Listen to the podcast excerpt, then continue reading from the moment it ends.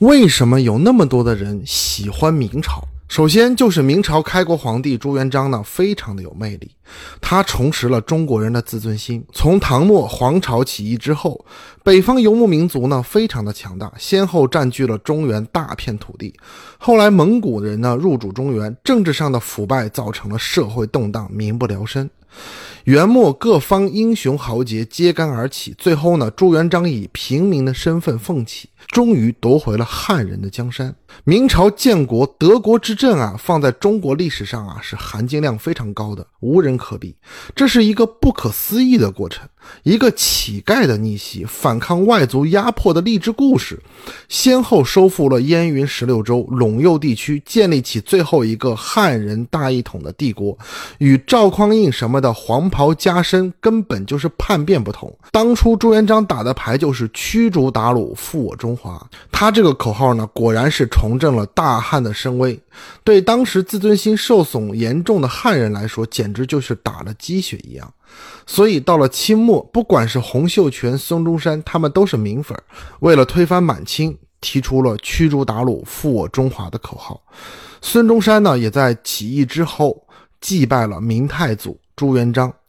之后呢，明成祖朱棣五征漠北，几乎把蒙古人呢赶到了西伯利亚，打得差不多呢。后来又开始搞文化，弄出一部《永乐大典》，接着派郑和呢下西洋，收了一堆小国呢当小弟。明朝也成为了中国历史上朝贡最多的朝代，用万国来朝形容并不过分。明朝呢也是一个大朝代，不像南宋那样的窝在角落。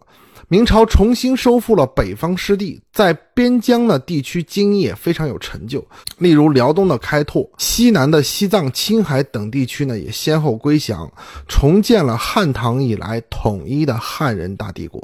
其次。是明朝典章制度之完备，在宋濂、刘基、李善长等人的帮助之下，参考了汉唐旧制度，再配合当时的风土人情，建立了完善的政治制度。其规模宏伟，创意非常多。就算明朝中后期的皇帝个个混蛋，也能保证帝国正常运行，奠定了近三百年的统治基础。可见明朝制度非常精良，即使最后明朝灭亡了，但它的灭亡过程非常常的悲催。末代皇帝崇祯面对步步紧逼的农民军，选择的是自己殉国，也不愿意迁都，苟且偷生。